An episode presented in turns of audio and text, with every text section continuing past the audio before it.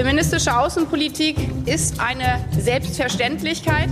Wer regiert Deutschland? Mit der Waffe an der Schläfe lässt sich nicht verhandeln. Machtwechsel. Wir sind ja nicht in die Regierung eingetreten, um beliebt zu werden. Sie verlieren mittlerweile, Herr Bundeskanzler, den Bezug zur Realität in unserem Land.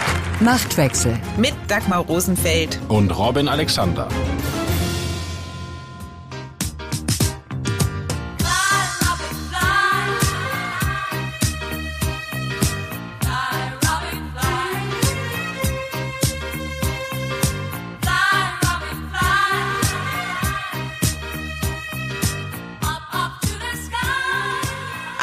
The Sky, das geht es gleich für Robin Richtung Japan mit Olaf Scholz zum G7-Gipfel. Wobei Robin bis eben auch up to the sky war, weil er Scholz zum Europarat-Treffen nach Reykjavik begleitet hat. Den Zwischenstopp in Berlin nutzen wir jetzt für die Aufnahme von Machtwechsel, bevor es wieder heißt Fly Robin Fly. Ein Abflug musste auch Robert Habecks Staatssekretär Patrick Greichen machen. Interne Untersuchungen haben weitere Verstöße Greichens gegen die Compliance-Regeln des Ministeriums offengelegt. Glaubte Habeck noch vor kurzem, die Sache mit Greichens Trauzeugen lasse sich heilen, so erweist sich diese Ansicht nun als politisches Globuli. Nur Glaube allein reicht nicht aus, um Wirkung zu zeigen. Ich habe mich in den letzten Wochen trotz des schweren Fehlers bei der DINA Neubesetzung vor Patrick Reichen gestellt. Menschen machen Fehler, jeder und jede von uns. Aber um den einen schweren Fehler zu verteidigen bzw. damit umgehen zu können, muss ich sicher sein, dass die Compliance-Brandmauer, die wegen der Verwandtschaftsverhältnisse gezogen wurde, keine Risse hat. Diese Risse hat sie nun. In der Gesamtschau hat sich Patrick Reichen damit zu angreifbar gemacht, um sein Amt noch wirkungsvoll ausüben zu können. So hat Robert Habeck am Mittwochvormittag begründet, warum er seinen Staatssekretär Patrick Reichen in den Ruhestand versetzen wird. Die Verflechtungen freundschaftlicher und verwandtschaftlicher Art hatte das Bundeswirtschaftsministerium stets offengelegt. Am Umgang mit diesen Verflechtungen allerdings ist man offensichtlich gescheitert. Oder ist nur Patrick Reichen gescheitert, weil er die Regeln missachtet hat und ist nun mit seiner Abberufung der Fehler im System geheilt, Robin? Für Robert Habeck ist das schwierig, weil er ihn so lange verteidigt hat. Er ist ja noch in der letzten Woche mit ihm gemeinsam in Ausschüsse gegangen, hat ja auch bei uns erzählt, warum er den halten will. Und dann nach zwei Wochen doch die Reißleine zu ziehen, ist natürlich keine selbsterklärende Übung. Jetzt hat er die Reißleine ziehen müssen. Nochmal die Frage, Kommt damit jetzt Ruhe ins Wirtschaftsministerium? Ist die Sache damit ausgestanden?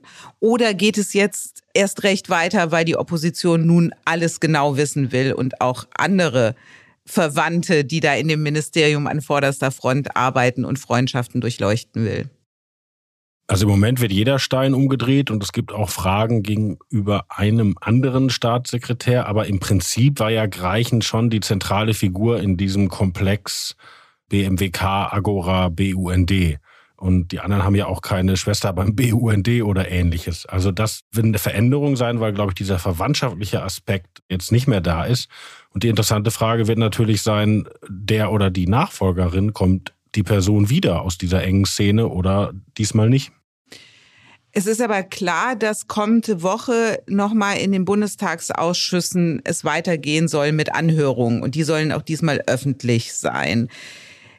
Wird das noch große Aufmerksamkeit bekommen oder ist da gerade jetzt die Opposition dabei zu überziehen und ein Pferd, was ehrlich gesagt schon halbtot auf dem Boden liegt, ganz tot zu reiten? Na, die haben ja jetzt erreicht, was sie wollten, dass Greichen aus diesem Amt raus ist. Ich fände interessant, wenn man nochmal rekonstruiert, warum jetzt? Warum denn jetzt? Ja, wenn man sich das anguckt, es beginnt ja alles mit dieser Trauzeugenaffäre. Das ist ja sozusagen der Auslöser. Und da gibt es erste Mal Grummeln in den Medien oder ist erstmal in den Medien Nachfragen zu hören am 23. April.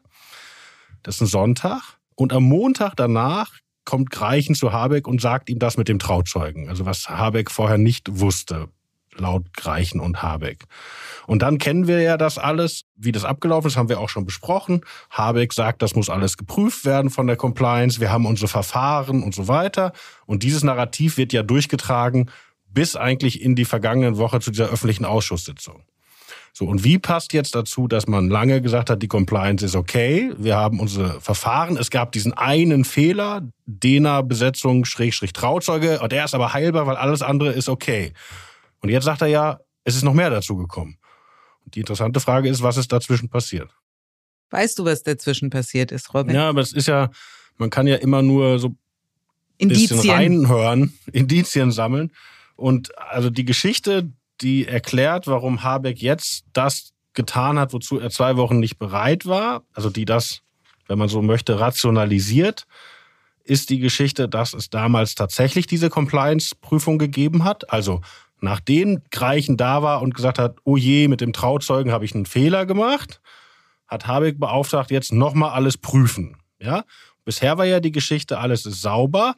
Und jetzt ist zu hören, alles war sauber, aber an zwei kleineren Vorgängen hätte es noch Fragen gegeben.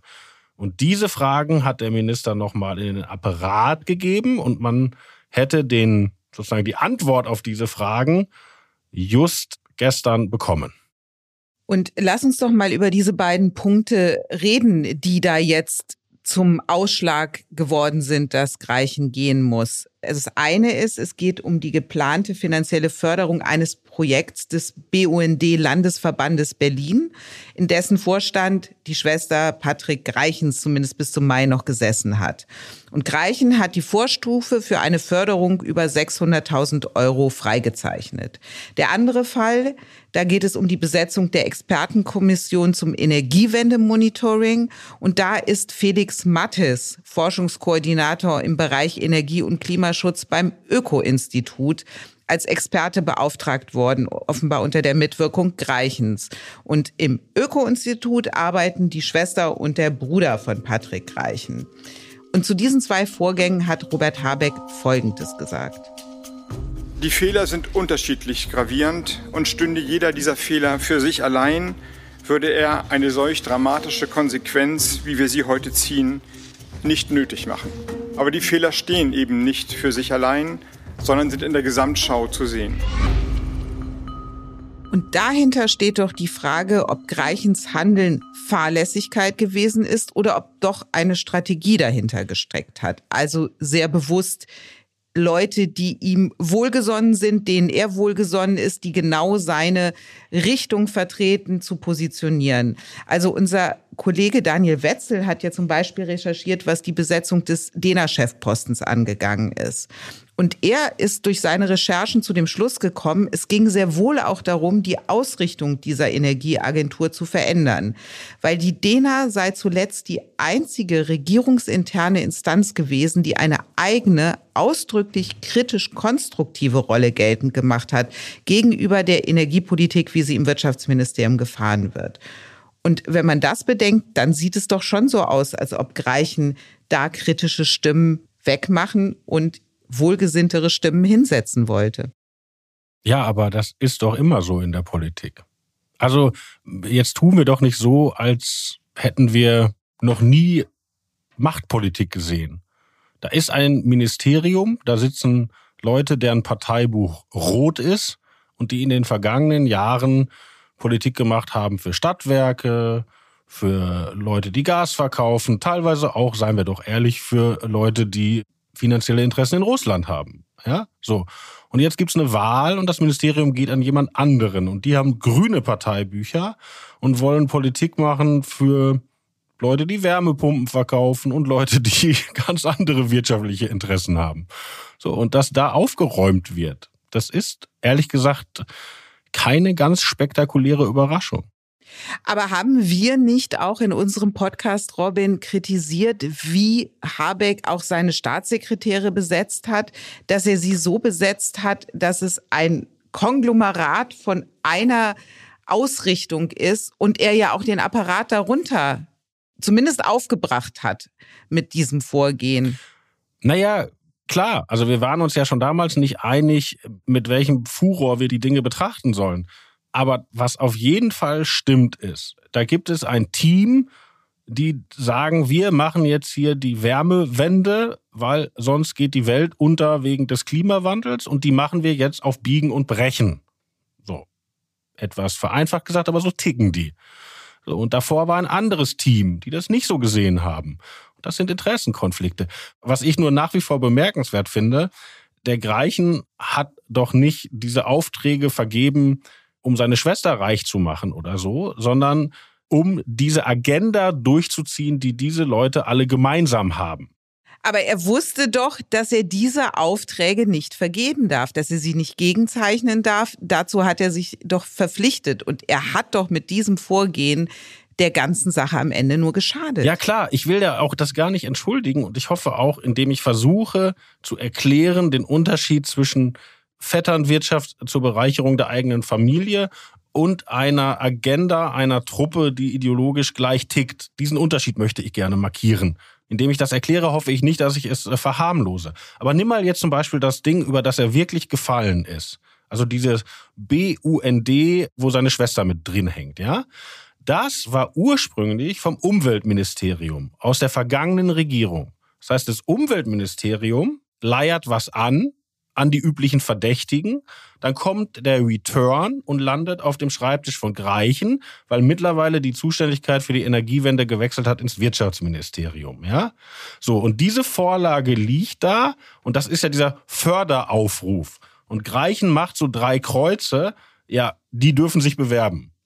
So, weil der BUND macht das doch immer für die Regierung. Also auch für die letzte und auch jetzt auch für die nächste machen, weil so ist doch bei uns diese Struktur von Thinktanks und Vorfeldorganisationen aufgebaut. So, jetzt hat er diesen Fehler gemacht, da das Häkchen zu machen, da bei der Organisation, wo seine Schwester drin ist. Das war falsch, das war unklug. Wenn man es im Kontext sieht mit Dena, war es vielleicht auch erstaunlich selbstherrlich oder kam sich unangreifbar vor. Alles klar. Nur trotzdem bleibe ich bei meiner Einschätzung der Lage. Du hast ja eben auch den Punkt genannt, da sitzt eine Truppe, die hat einen Plan und den will sie auf Biegen und Brechen durchbringen.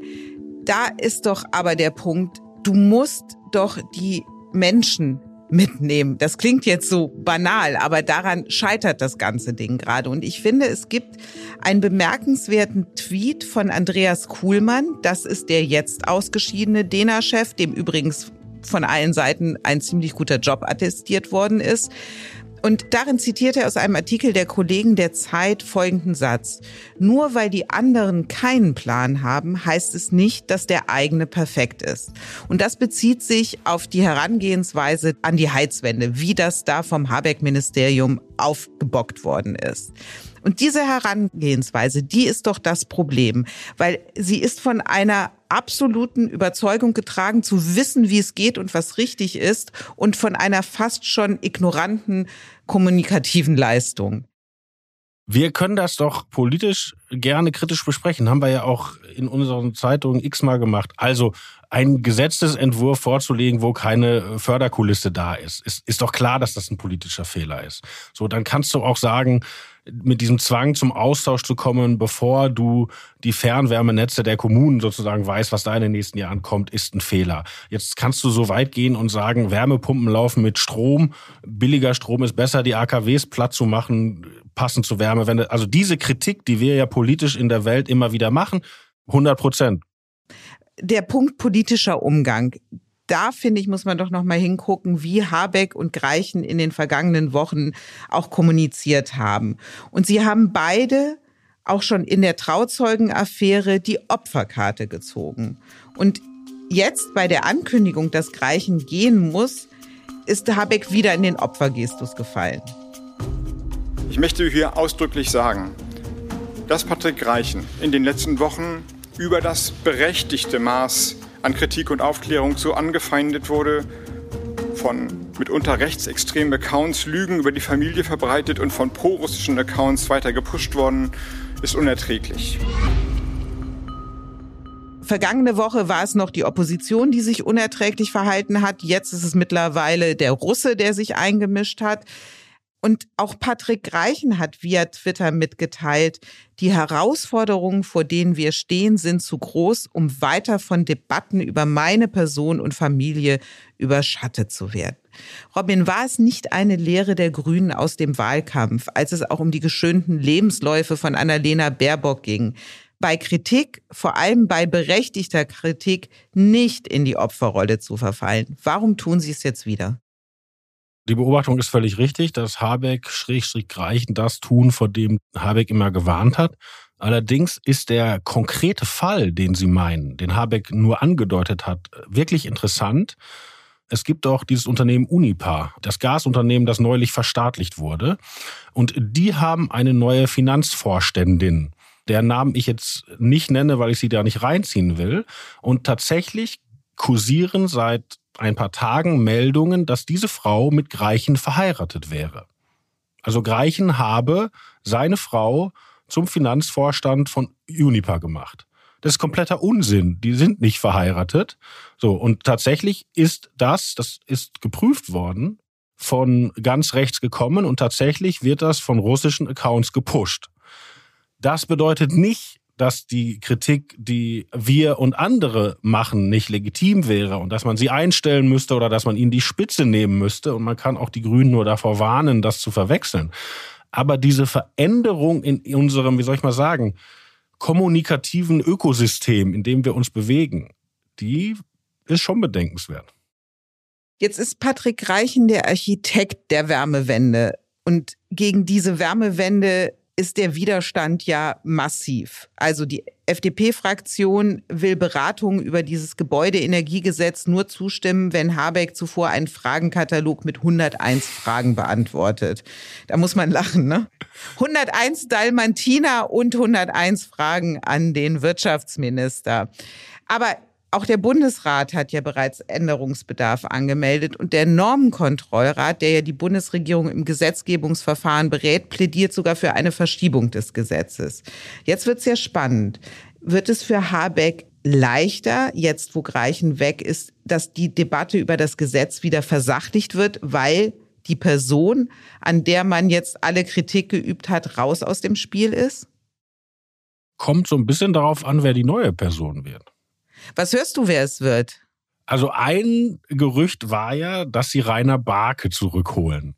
Den haben wir ja mittlerweile im Podcast auch öfter besprochen. Das ist äh, eigentliche. Ähm, der Übergreichen. Der Übergreichen von Agora, der aber mittlerweile ein gesegnetes Alter erreicht hat und in Namibia erneuerbare Energie für Wasserstoff für Deutschland aufbaut. Und das wäre natürlich auch äh, aus der Perspektive der Leute, die die Wärmewende und die Wärmepumpe und alles ganz schrecklich finden, wäre das, wenn man Greichen abräumt und dann käme Barke. Das wäre so ein bisschen wie wenn man den Paladin bei Star Wars erledigt und dann kommt der Sith Lord. Also das kann es irgendwie nicht sein. Da glaube ich auch nicht dran. Und das andere Gerücht ist, dass sie Klaus Müller das machen lassen. Das ist der Chef der Netzagentur gerade, vorher Grünen Politiker und der ja auch viele Interviews gegeben hat, als es darum ging, kriegen wir genug russisches Gas und er hat zum Sparen aufgerufen und so weiter, wäre wieder ein sehr selbstbewusster Staatssekretär, der selber die Öffentlichkeit sucht, der selber eine Agenda hat. Ja, das sind die beiden. Ich glaube, dass es keiner von beiden wird, aber das sind die beiden. Und wenn man sich diese Namen anguckt, kann man ja auch gucken, in welcher Preisklasse diese Aufgabe gerade verhandelt wird. Du bist ja, wie ich gesagt habe, mit Olaf Scholz bis eben unterwegs gewesen und wirst es gleich wieder sein. Und Olaf Scholz wurde. Kommt drauf an, wie lange wir hier reden. Wenn wir es zu lange machen, verpasse ich das Flugzeug, dann kann ich auch Christi Himmelfahrt feiern zu Hause. Du, der kannst. Also hast, hast, du, hast du noch ein paar Fragen, Dagmar? So, deine Frau hat mir gesagt, ich muss mindestens noch zwölf stellen. Dann kriegen wir es hin, dass du und die Familie zusammenbleiben. Aber Olaf Scholz, wir waren beim Kanzler. Du warst mit ihm in Reykjavik, als die Nachricht von Abgang Greichens die Runde machte. Und der Kanzler hat sich vor den Mikrofonen auch dazu geäußert, wenn auch nicht sehr lustvoll, um es mal so zu formulieren. Ich will ausdrücklich sagen, dass ich schon glaube, dass es ein guter Brauch ist, wenn wir bei der Praxis bleiben, inländische Fragestellungen auch in, der, in Deutschland zu erörtern. Trotzdem will ich gerne etwas dazu sagen. Ich bin informiert worden über die Entscheidung und habe das zur Kenntnis genommen. Mit Herrn Greichen selbst habe ich gut zusammengearbeitet und ich gehe davon aus, dass der Wirtschaftsminister jetzt seine Arbeit mit voller Kraft fortsetzt. So, Robin, das war das offizielle Statement. Was hat man denn so abseits der Mikrofone mitbekommen, wie Scholz die ganze Lage um Greichen, Habeck und auch Wärmewende sieht? Also interessantes Beobachtung ist schon mal die Entscheidung, Greichen in den einstweiligen Ruhestand zu versetzen, traf Habeck ja am Dienstagabend. Da ließ er ihn in sein Ministerium kommen, da haben die gesprochen und dann hat Habeck das entschieden.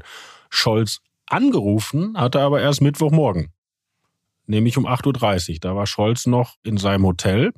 Und das hatte eine kleine Weiterung, weil Scholz hatte eine Pressekonferenz angekündigt die eigentliche Pressekonferenz auf diesem Europäischen Rat wollte er nicht abwarten, weil früher nach Hause hatte eine eigene Pressekonferenz angekündigt. Und durch die Zeitverschiebung Island-Berlin fiel die dann auf den gleichen Moment wie die von Habeck. So, das wäre natürlich ein bisschen hart geworden. Und dann saßen wir alle in so einem Raum in, das war so eine Konzerthalle da in Reykjavik sehr eindrucksvoll übrigens architektonisch, saßen da, warteten auf Scholz und dann kam er zehn Minuten später, weil er Habeck abwarten wollte. Und er kam genau da, als Habeck mit seinem Statement fertig war und die Fragen hat er dann sozusagen sich nicht mehr angeguckt und hat dann das gesagt, was gerade eingespielt wurde. Ein letzter Punkt. Was ja in der ganzen Debatte um die Wärmewende untergegangen ist, dass die ja gar nicht allein nur von Habeck auf den Weg gebracht worden ist, sondern dass da die SPD auch mit drin hängt, nämlich die Bauministerin Clara Geiwitz. Und da ist es doch spannend, wie sieht Scholz denn die Wärmewenden-Nummer? Wenn man sich anhört, was Scholz dazu sagt und auch Leute, die um ihn herum sind, dann tut er etwas, was er eigentlich oft tut. Er hebt sehr aufs Technische ab. Also man kann ihm und seinen Leuten anmerken, dass sie die Art, wie das gemacht wurde, für handwerklich nicht perfekt halten. Also keine soziale Flankierung, zu früh rausgekommen, alles, was wir besprochen haben. Aber was jetzt im Parlament verhandelt wird, ist ja schon der Gesetzentwurf, der vom ganzen Kabinett umgemodelt wurde. Also es gibt ja jetzt schon eine Förderkulisse und es gibt eine Veränderung und es gibt Fristen, ja. Und das Team Scholz hebt sehr darauf ab. Ihr in der Öffentlichkeit seid immer noch bei der Empörung über den ersten Habeck-reichen Entwurf, aber real im Parlament verhandeln wir ja schon längst über den Entwurf der Bundesregierung und der ist selbstverständlich sehr viel ausgewogener und sozialer und so weiter und so fort. Ja? Fast 200 Seiten mittlerweile. Ja. Ja. Und dazu passt aber natürlich nicht, dass die FDP ja auch gegen den neuen schießt mit, äh, hast du eben gesagt, 112 Dalmatiner. 101. 101 Dalmatiner und Mehr Fragen. Fragen sind denen nicht eingefallen. Ja, so und ähm, auch diese Protokollerklärung von Lindner, dass er bei dem Gesetzentwurf auch noch Fragen sieht und so. Also Scholz versucht sozusagen den Unmut bei Greichen und Habeck zu lassen und das Ding inhaltlich ins Ziel zu bringen. Und ich glaube, noch will er sich jedenfalls öffentlich nicht dabei erwischen lassen, sich allzu stark dafür zu machen. Aber irgendwann wird er es tun müssen, weil was wäre die Alternative? Zu sagen, okay, Jetzt haben wir gerade die Sektorenziele für den Verkehr aufgegeben, weil uns nichts eingefallen ist, wie wir die CO2 da runterbringen. Und bei den Gebäuden haben wir jetzt einen Versuch gemacht und das war es jetzt auch nicht. Also das kann es ja irgendwie nicht sein. Also ich glaube, irgendwas muss da schon irgendwann kommen. Die Scholz-Koalition war ja angetreten als Fortschrittskoalition. Man kann das Wort schon fast nicht mehr hören. Aber sie wollten vermitteln, wir haben eine gemeinsame Vision für dieses Land. Also im Unterschied zu Merkel, die einfach nur regiert hat, wollten die das Land reformieren. Jetzt geht da einer massiv voran, aber der Rest der Koalition macht nicht mit. Naja, abwarten. Scholz würde jetzt sagen, wieso? Wir haben doch diesen Gesetzentwurf verbessert und wir haben den durchs Kabinett gebracht. Stimmt ja auch. Und das geht alles seinen Gang. Interessant finde ich, welche Position die FDP einnimmt. Weil die FDP hat ja zu Beginn des Prozesses das alles laufen lassen, wohlwollend mitgetragen und dann irgendwann vielleicht auch unter dem Eindruck von verlorenen Landtagswahlen auf Opposition umgestellt oder Obstruktion. Und jetzt hat es ja in Bremen damit so ganz knapp ins Parlament gereicht. Und jetzt stellt sich doch für die FDP die Frage, war das jetzt die Rettung? Also hat man sich jetzt mit dieser Nummer ins Bremer Parlament gerettet und in Bundesumfragen von Richtung 5 auf wieder 6 bis 7 Prozent saniert? Und zieht man das jetzt so weiter durch? Oder wechselt man nochmal die Klaviatur? Weil wie will man damit weitermachen sonst? Also das finde ich ist ganz interessant gerade. Also auf ganz 101 Fragen bin ich jetzt nicht gekommen, Robin. Und ich fürchte, deine Familie wird Christi Himmelfahrt ohne dich verbringen müssen, weil du jetzt gleich mit dem Kanzler in den Flieger steigen wirst. Aber bevor du das tust, lieber Robin, hast du natürlich wie immer das letzte Wort. Auf Wiederhören.